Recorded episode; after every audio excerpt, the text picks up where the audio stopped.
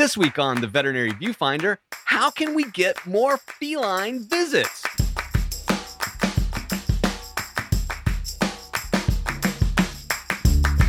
Welcome back to the Veterinary Viewfinder, the podcast that tackles the toughest topics in veterinary medicine. And one of the tougher topics that we deal with on a daily basis is how can we make our visits, our examinations, our experiences better for our feline patients and their moms and dads. And this week, we've got a very special guest, a highly credentialed and experienced expert with all things behavior.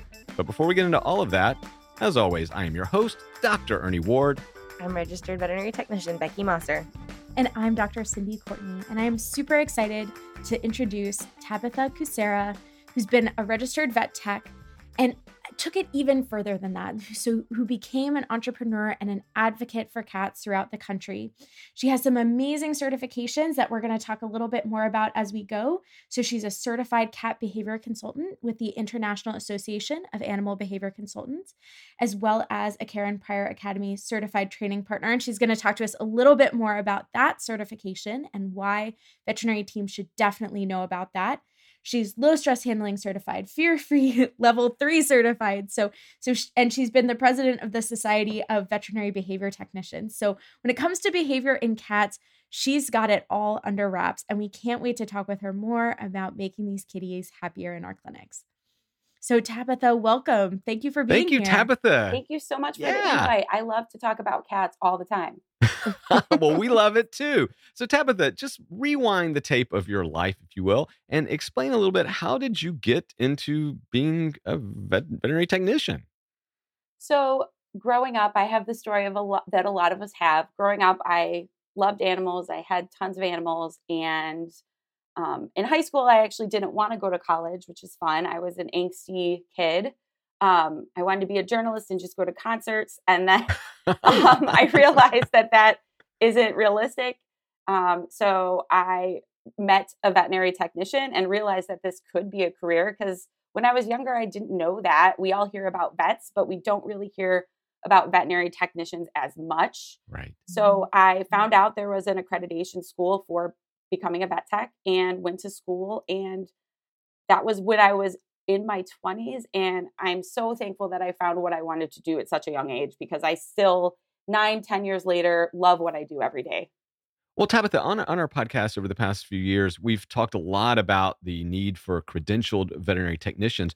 But, you know, many times people kind of come to this path through a very circuitous route. How did you recognize back then that you needed a formalized education to do this job as opposed to just working at a vet clinic?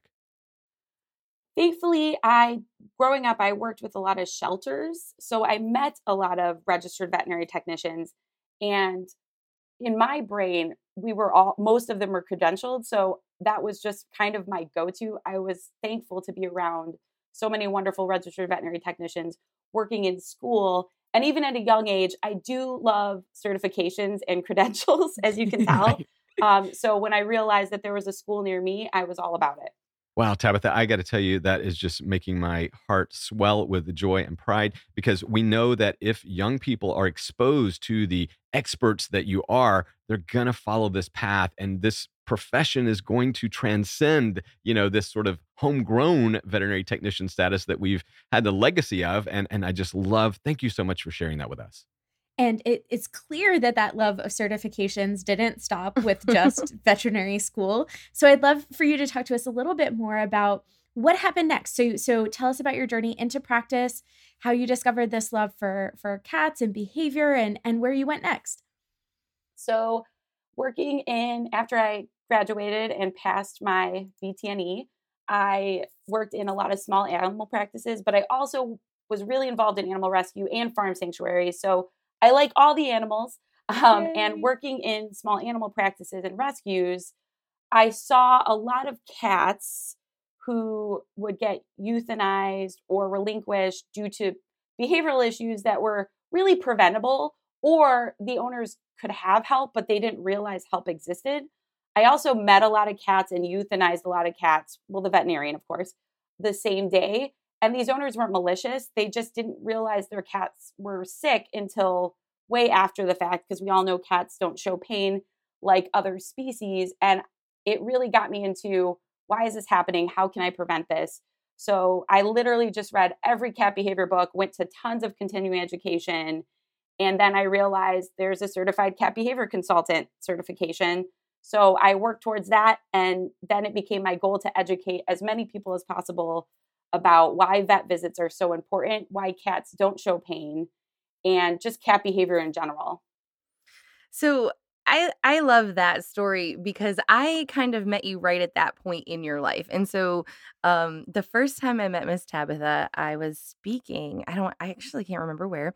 And she stood in the line afterwards to talk to me. And she was the last in line. And she just kind of stood there beaming and adorably was just like, I love you. I want to get to know you. I want to be friends with you. I love your energy. I just want to be in your life. And I was like, then be in my life. Let's be friends. And of course, we did what all friends do. And we became official on Facebook. And kind of through that, I kind of know how the rest of this story pans out because I like to take a tiny bit of credit in coaching you to the next step. So tell us a little bit how you went from having these certifications, being in day practice, finding this passion to becoming an entrepreneur and really making this your area of expertise and making a change in the technician world. So that's a wonderful leeway. So as a veterinary technician, I was working about 45 hours in general practice and helping tons of cats. And then I realized in exam rooms, I don't always have the time to educate the clients as much as I need. Like I give them the medications, but I don't get to talk to them about medication training. So I literally just started writing lectures and presenting at my local libraries because I'm like, if clients want to learn more, this is a forum where they can come to learn more. Yes. And then based on that, I started speaking a lot more all over the place. And people kind of got to know me. I'm also really into fear-free and low-stress handling. So I like to show other people how this helps other cats and makes our jobs easier. And over time, I said yes to everything. I met a lot of great people. And now I'm in a place where I could not realistically work in general practice because of all my other lovely opportunities. So I actually recently made a really difficult step and left general practice in the last few months to fully focus on my cat behavior consulting business, as well as education through writing and speaking. Congratulations. It's amazing, right? Exciting. Yes. Yeah. Yes. And then I'm interested, like making that leap, I think for a lot of entrepreneurs, making that leap into, okay, how do I make this something that can support me, something that can make me money? How comfortable was that leap for you? Or were there some struggles that came along the way?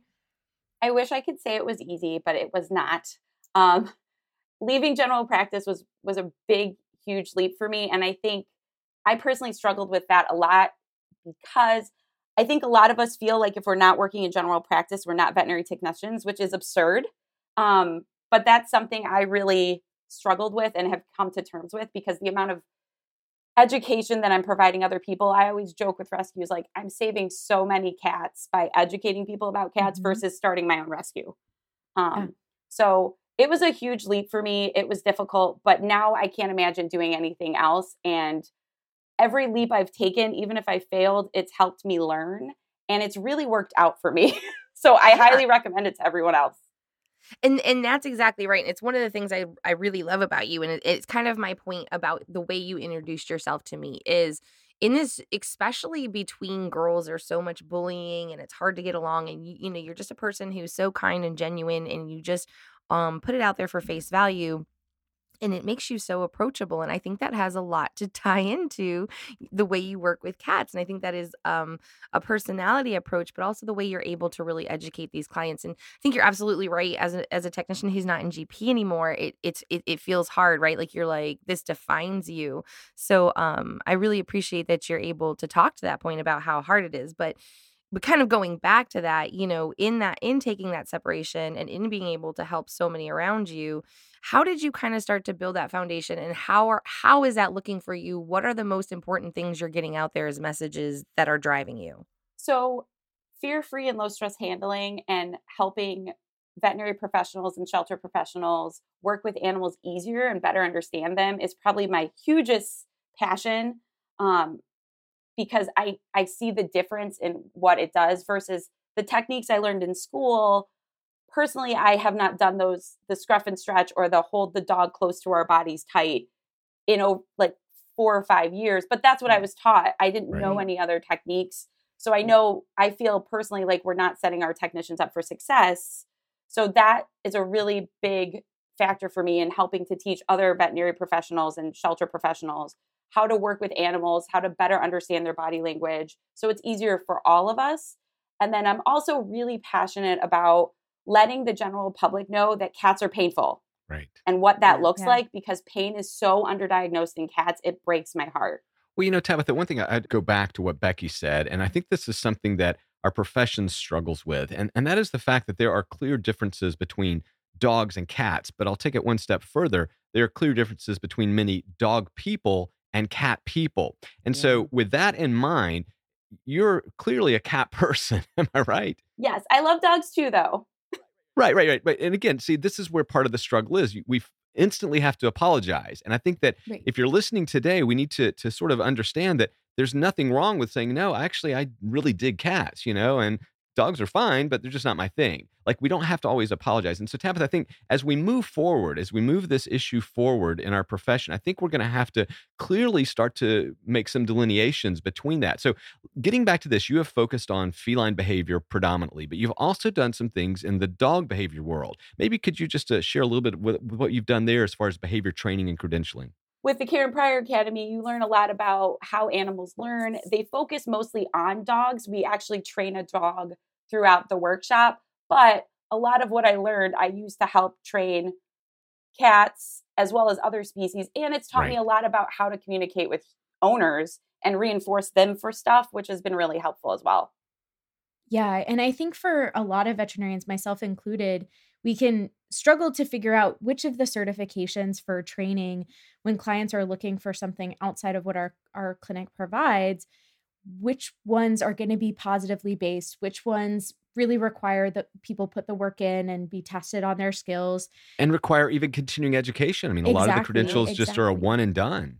Exactly. And so I think you were mentioning something about just how, you know, the International Association of Animal Behavior Consultants, you know, interacts with Karen Pryor and other veterinary behaviorists.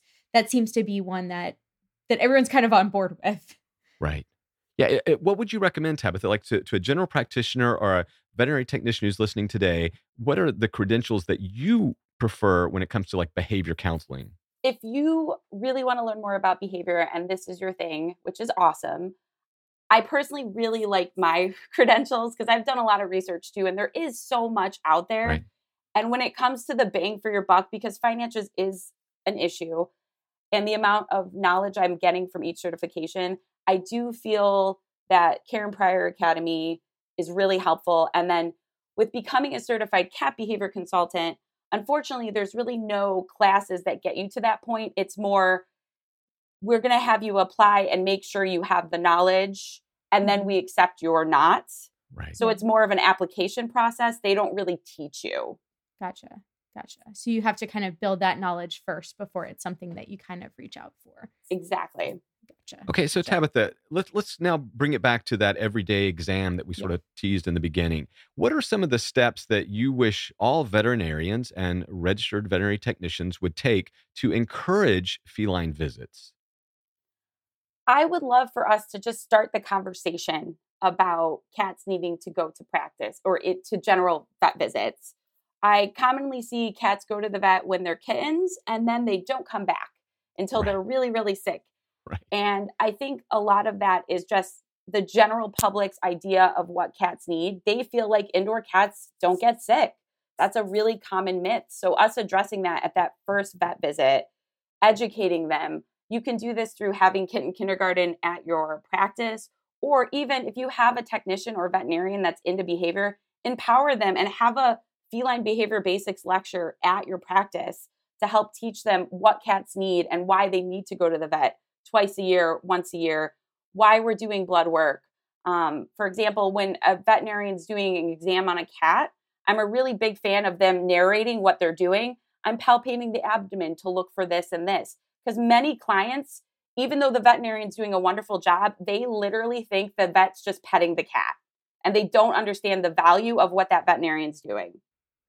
I love that. And I'm always really curious about what words people use. And I'm interested in everybody's, Dr. Ward, Becky, Tabitha, what words you guys use to have that conversation. For me, it's often at that kitten visit, just letting folks know that personally, I feel like that regular exam and regular lab work for cats is even more important than it is for dogs. And I tend to see a look of surprise on people's face when I say that. But then I say, I think cats are a lot better at hiding their symptoms. And I share stories about, you know, in any given month, having several cats who come in who unfortunately are knocking on death's door because they've had kidney failure for 2 years. And we never knew that because we didn't have that chance to see them in for an exam, to do blood work, to feel their kidneys, things like that. So that's kind of the story I tell, but curious how you guys describe that as well. Yeah, I think you make a really good point because our clients do have these preconceived notions. And so to sort of to that point, one thing I like to make sure I bring into kitten visits or when I'm talking to cat owners is to talk about what it should look like. I think we have a lot of preconceived notions on every side. And, you know, we know that people think that cats should look obese. That's what they think they should. You know, people love a big fat cat. Right. And it's hard to let them know that's not me. A thing. You know, that's true. Not you, Dr. Ernie. So, you know, I think that's really important. And I love what you're saying as far as getting the importance in there as kittens, because you're right. That's the moment we have to capture them. What do we do? What are some tips and tricks for people out there in practice who, you know, it isn't the kitten visit opportunity? How do we capture those clients that have cats that don't know it out there? What are some great ways to get them in the clinic? So I'm a big fan of education. Clients love it too. So again, if you have a staff member that's interested in behavior, not even to the extent I am, just have a feline behavior basics course or class like one evening. That's going to bring so many new clients to your practice and let them understand what appropriate cat behavior is. Like, it's appropriate that cats don't show pain, which is why it's so crucial. Yeah. You bring your cat in for vet visits. It's crucial that we get baseline blood work so the vet can know when it's not normal. Right. Because I always give the example, I do a geriatric cat lecture, and I give the example, your vets aren't just trying to take your money. They need baseline blood work because, for example, one of my cats just has a normal low white blood cell count. And if that was the first time that vet saw that, I would understand their concern versus I have years of my cat's blood work and we know that's normal for her. So talking to clients about vets aren't trying to take advantage of you. We all know that, but this is what they're saying. This is what they're thinking, and letting them know your vets are awesome. The value of biannual blood work in a perfect world, because I would love for every cat to get that, as well as your urinalysis, is crucial in detecting disease early on so we can treat it and your cats can live happier and healthier longer. Do you find that strategies like asking the dog owners and other folks who are coming into our practice whether they have cats is effective? Do you think social media is effective in kind of capturing those other cats who aren't coming in, where we could start getting them to come in? Yeah, I think that's really effective. The AFP actually has this really great pin that you can get for your staff that says meow if you have a cat. And most of your clients will be like there with their dog and they'll see your pin and it'll start a conversation. And then you find out they have 3 cats you've never seen. Or at the dog visit, you can ask, how does the dog get along with the cats? First off, that's a helpful open-ended question to figure out how they work to make sure it's a good cohesive thing at home. But also you're like, oh, you have 3 other cats. It's really important that we see them. This is why. I'm also a huge fan of using social media to our benefit and posting videos, whether it's a carrier training video or a video of a cat having a happy vet visit, to kind of promote that pet visits don't have to be stressful. Because I'll be honest, based on most research and data, the big reason why owners don't bring cats to the veterinarian is because of the stress involved. So if you're promoting carrier training and this is a happy cat vet visit, these are the things we do to reduce stress for our cats, you're going to see a lot more clients, as well as like carrier education, all that great stuff. Well, Tabitha, let me also ask you something you haven't mentioned, and that is home visits, because, you know, that's one of the reasons why we started Fetch Vet, you know, back in Chicago 5 years ago or so, to try to reach feline patients. So what about going to where they are and where they're more comfortable? I love that. I know that's not something that every veterinarian can do, but I do love in-home vet visits because travel is really stressful for cats. And even though we can work with them to limit that stress, most clients are going to be very receptive to vets who go into the home.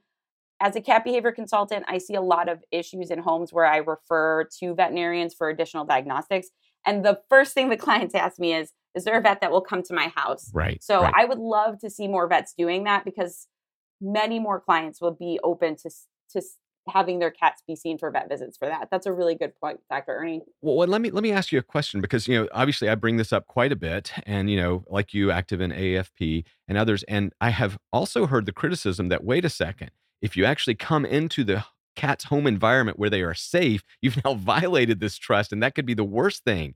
And I'm not sure that I've experienced that personally going into homes, but would you like to comment on that criticism? That's really interesting. I personally have not heard that or seen that.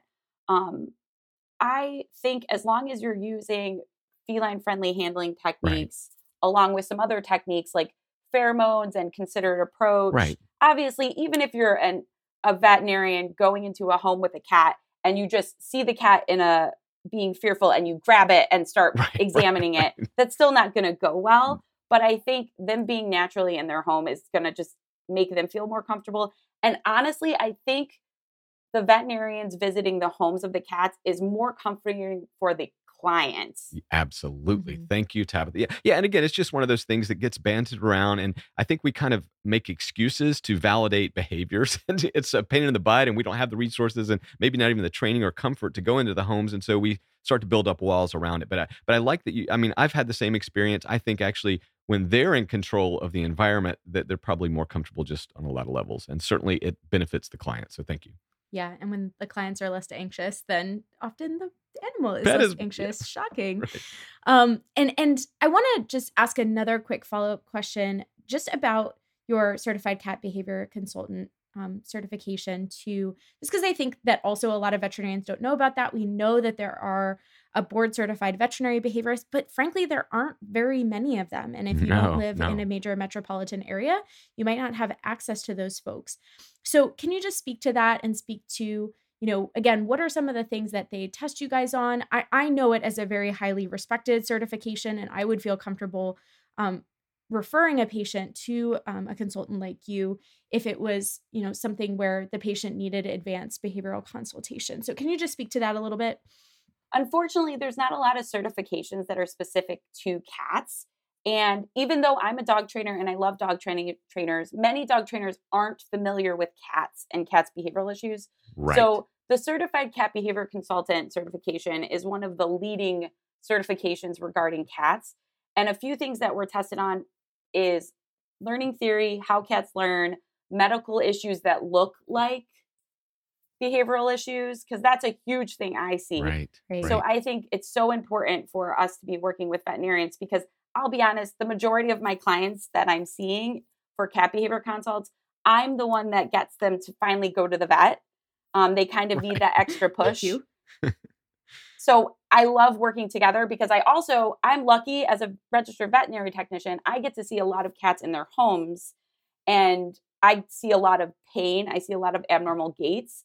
And this is where I help my client be an advocate for their cat, but I'm also helping the veterinarian, because I tell clients, your vet's great, but your cat's a prey and predator animal, which makes them not show pain as well as they're in fight or flight at the vet, which is another thing that absolutely makes them not show as much pain. So I have my clients take videos of their cat's normal behavior. I recommend for every vet visit, clients take 1 to 3 videos about their cats just naturally walking, naturally jumping, and sharing that with their veterinarian, because that's going to make your job so much easier. Love it.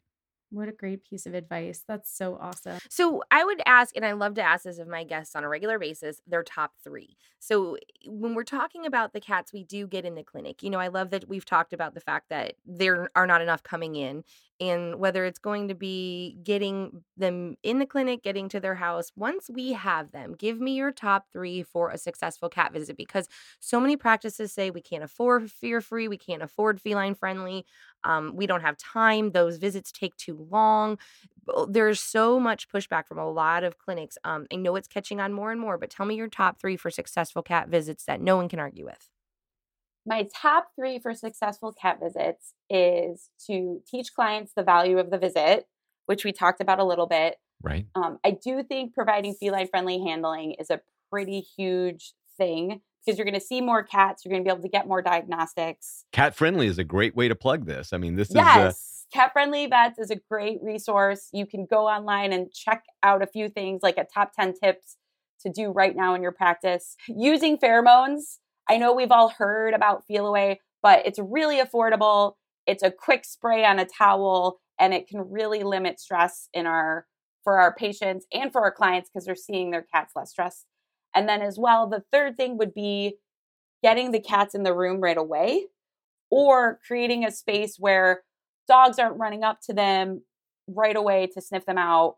And this can even be if you're in a hospital where that's not accessible to you. I have a lot of my cats just stay in the car, and then the client just sends us a text or we send them a text when they're ready to come in so they can go right into a room. That's awesome. That's awesome. So in addition to those awesome tips, I know you listed Cat-Friendly Vets or Cat-Friendly Hospitals as a great resource. What other resources or books or lectures or symposia would you recommend for team members or for veterinarians who are interested in learning more about cat behavior? Maybe not on the level where they want a certification, but they just want to know more. If I had to pick my three favorite books, because there's a lot of really great books out there. Jackson Galaxy has some really great books that are really easy to read and just go over enrichment and cats' needs.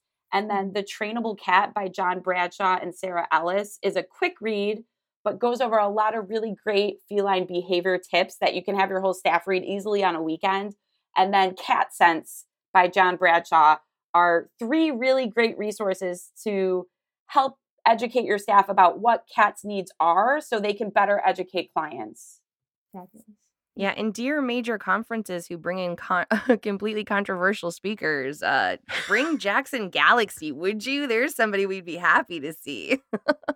I love his tips. I'm not so down with the flower essences, but I do like his cat superhighway thoughts. Oh, I love those are fun. And I literally had a team member when I got his catification book with like all the cool designs and do-it-yourself stuff. Yes, ended up being late picking up their kid because they were so obsessed with the book. So. I love that so much. I love Jackson Galaxy because although he doesn't have certifications, I'll be honest. As a veterinary technician, he was one of the first people I saw educating me about what a normal, like what cats' needs are. It wasn't a veterinary professional. It was him. And I'm not a huge fan of the flower essences as well, because there's no scientific evidence to back it up. So I just usually tell my clients to use other products instead, but I don't throw shade either. I don't know. I got to tell you, we talk about this a lot on the podcast, and I you know, uncredentialed, unlicensed, self-proclaimed experts do give me concern. So yeah, well, but to be fair, he does not self-proclaim any type of revolutionary training. Hey, at least he doesn't say I'm an animal behaviorist outright. Right. No, exactly. And he carries around a guitar case. Come on. The Jackson Galaxy podcast. It's coming. It is coming. Oh boy, I'm just gonna close my mouth on this one. But Tabitha, regardless, you do have the credentials. You are a well-respected and experienced practitioner. And I got to tell you, it has been a pleasure talking with you. I want to thank you so much on behalf of the entire veterinary profession for all of the amazing stuff you're doing. Thank you, Tabitha. Thank you so much for having me and sharing education to other veterinary professionals about how great vets and vet techs are, as well as how great cats are. And where can people go to learn more about what you're up to and maybe come see you speak or hear you or what? Where can they go? So most of my information is on my business website, which is chirrupsandchatter.com. We will leave the link below. Well, you've heard what we have to say. Now we want to hear from you. What are you doing to encourage cat visits in your clinic? What are some of the credentials that you respect and admire? And what are you doing to help your feline patients? We want to hear from you. This also seems like a perfect opportunity for us to get more pictures of cats and cat videos on the internet. So please find us on Instagram at Veterinary Viewfinder and on Facebook at Vet Viewfinder. We'd love to just see your personal cats or hear your crazy cat stories. What kind of behavior problems in cats do you find the most challenging? I know for me, it's aggressive cats. So, or cats that have hypersensitivity. So spicy cats. Yeah, spicy cats. I love it. So let us know. Also, let us know how spicy you find the podcast. Leave us a review on Apple iTunes. And while you're there, don't forget to click to subscribe so you don't miss one great episode of the Veterinary Viewfinder. Until next time, keep purring your way to feline perfection. Bye. Bye. Bye. See, because of you, I held off on any of my cat puns. I love it. You don't like the never puns. Have too many cat puns ever. Oh, gosh. I hear a lightning strike. Now I can hear cats speaking to me. You made the cat pun. Yay. What is happening? Who are you? Exactly.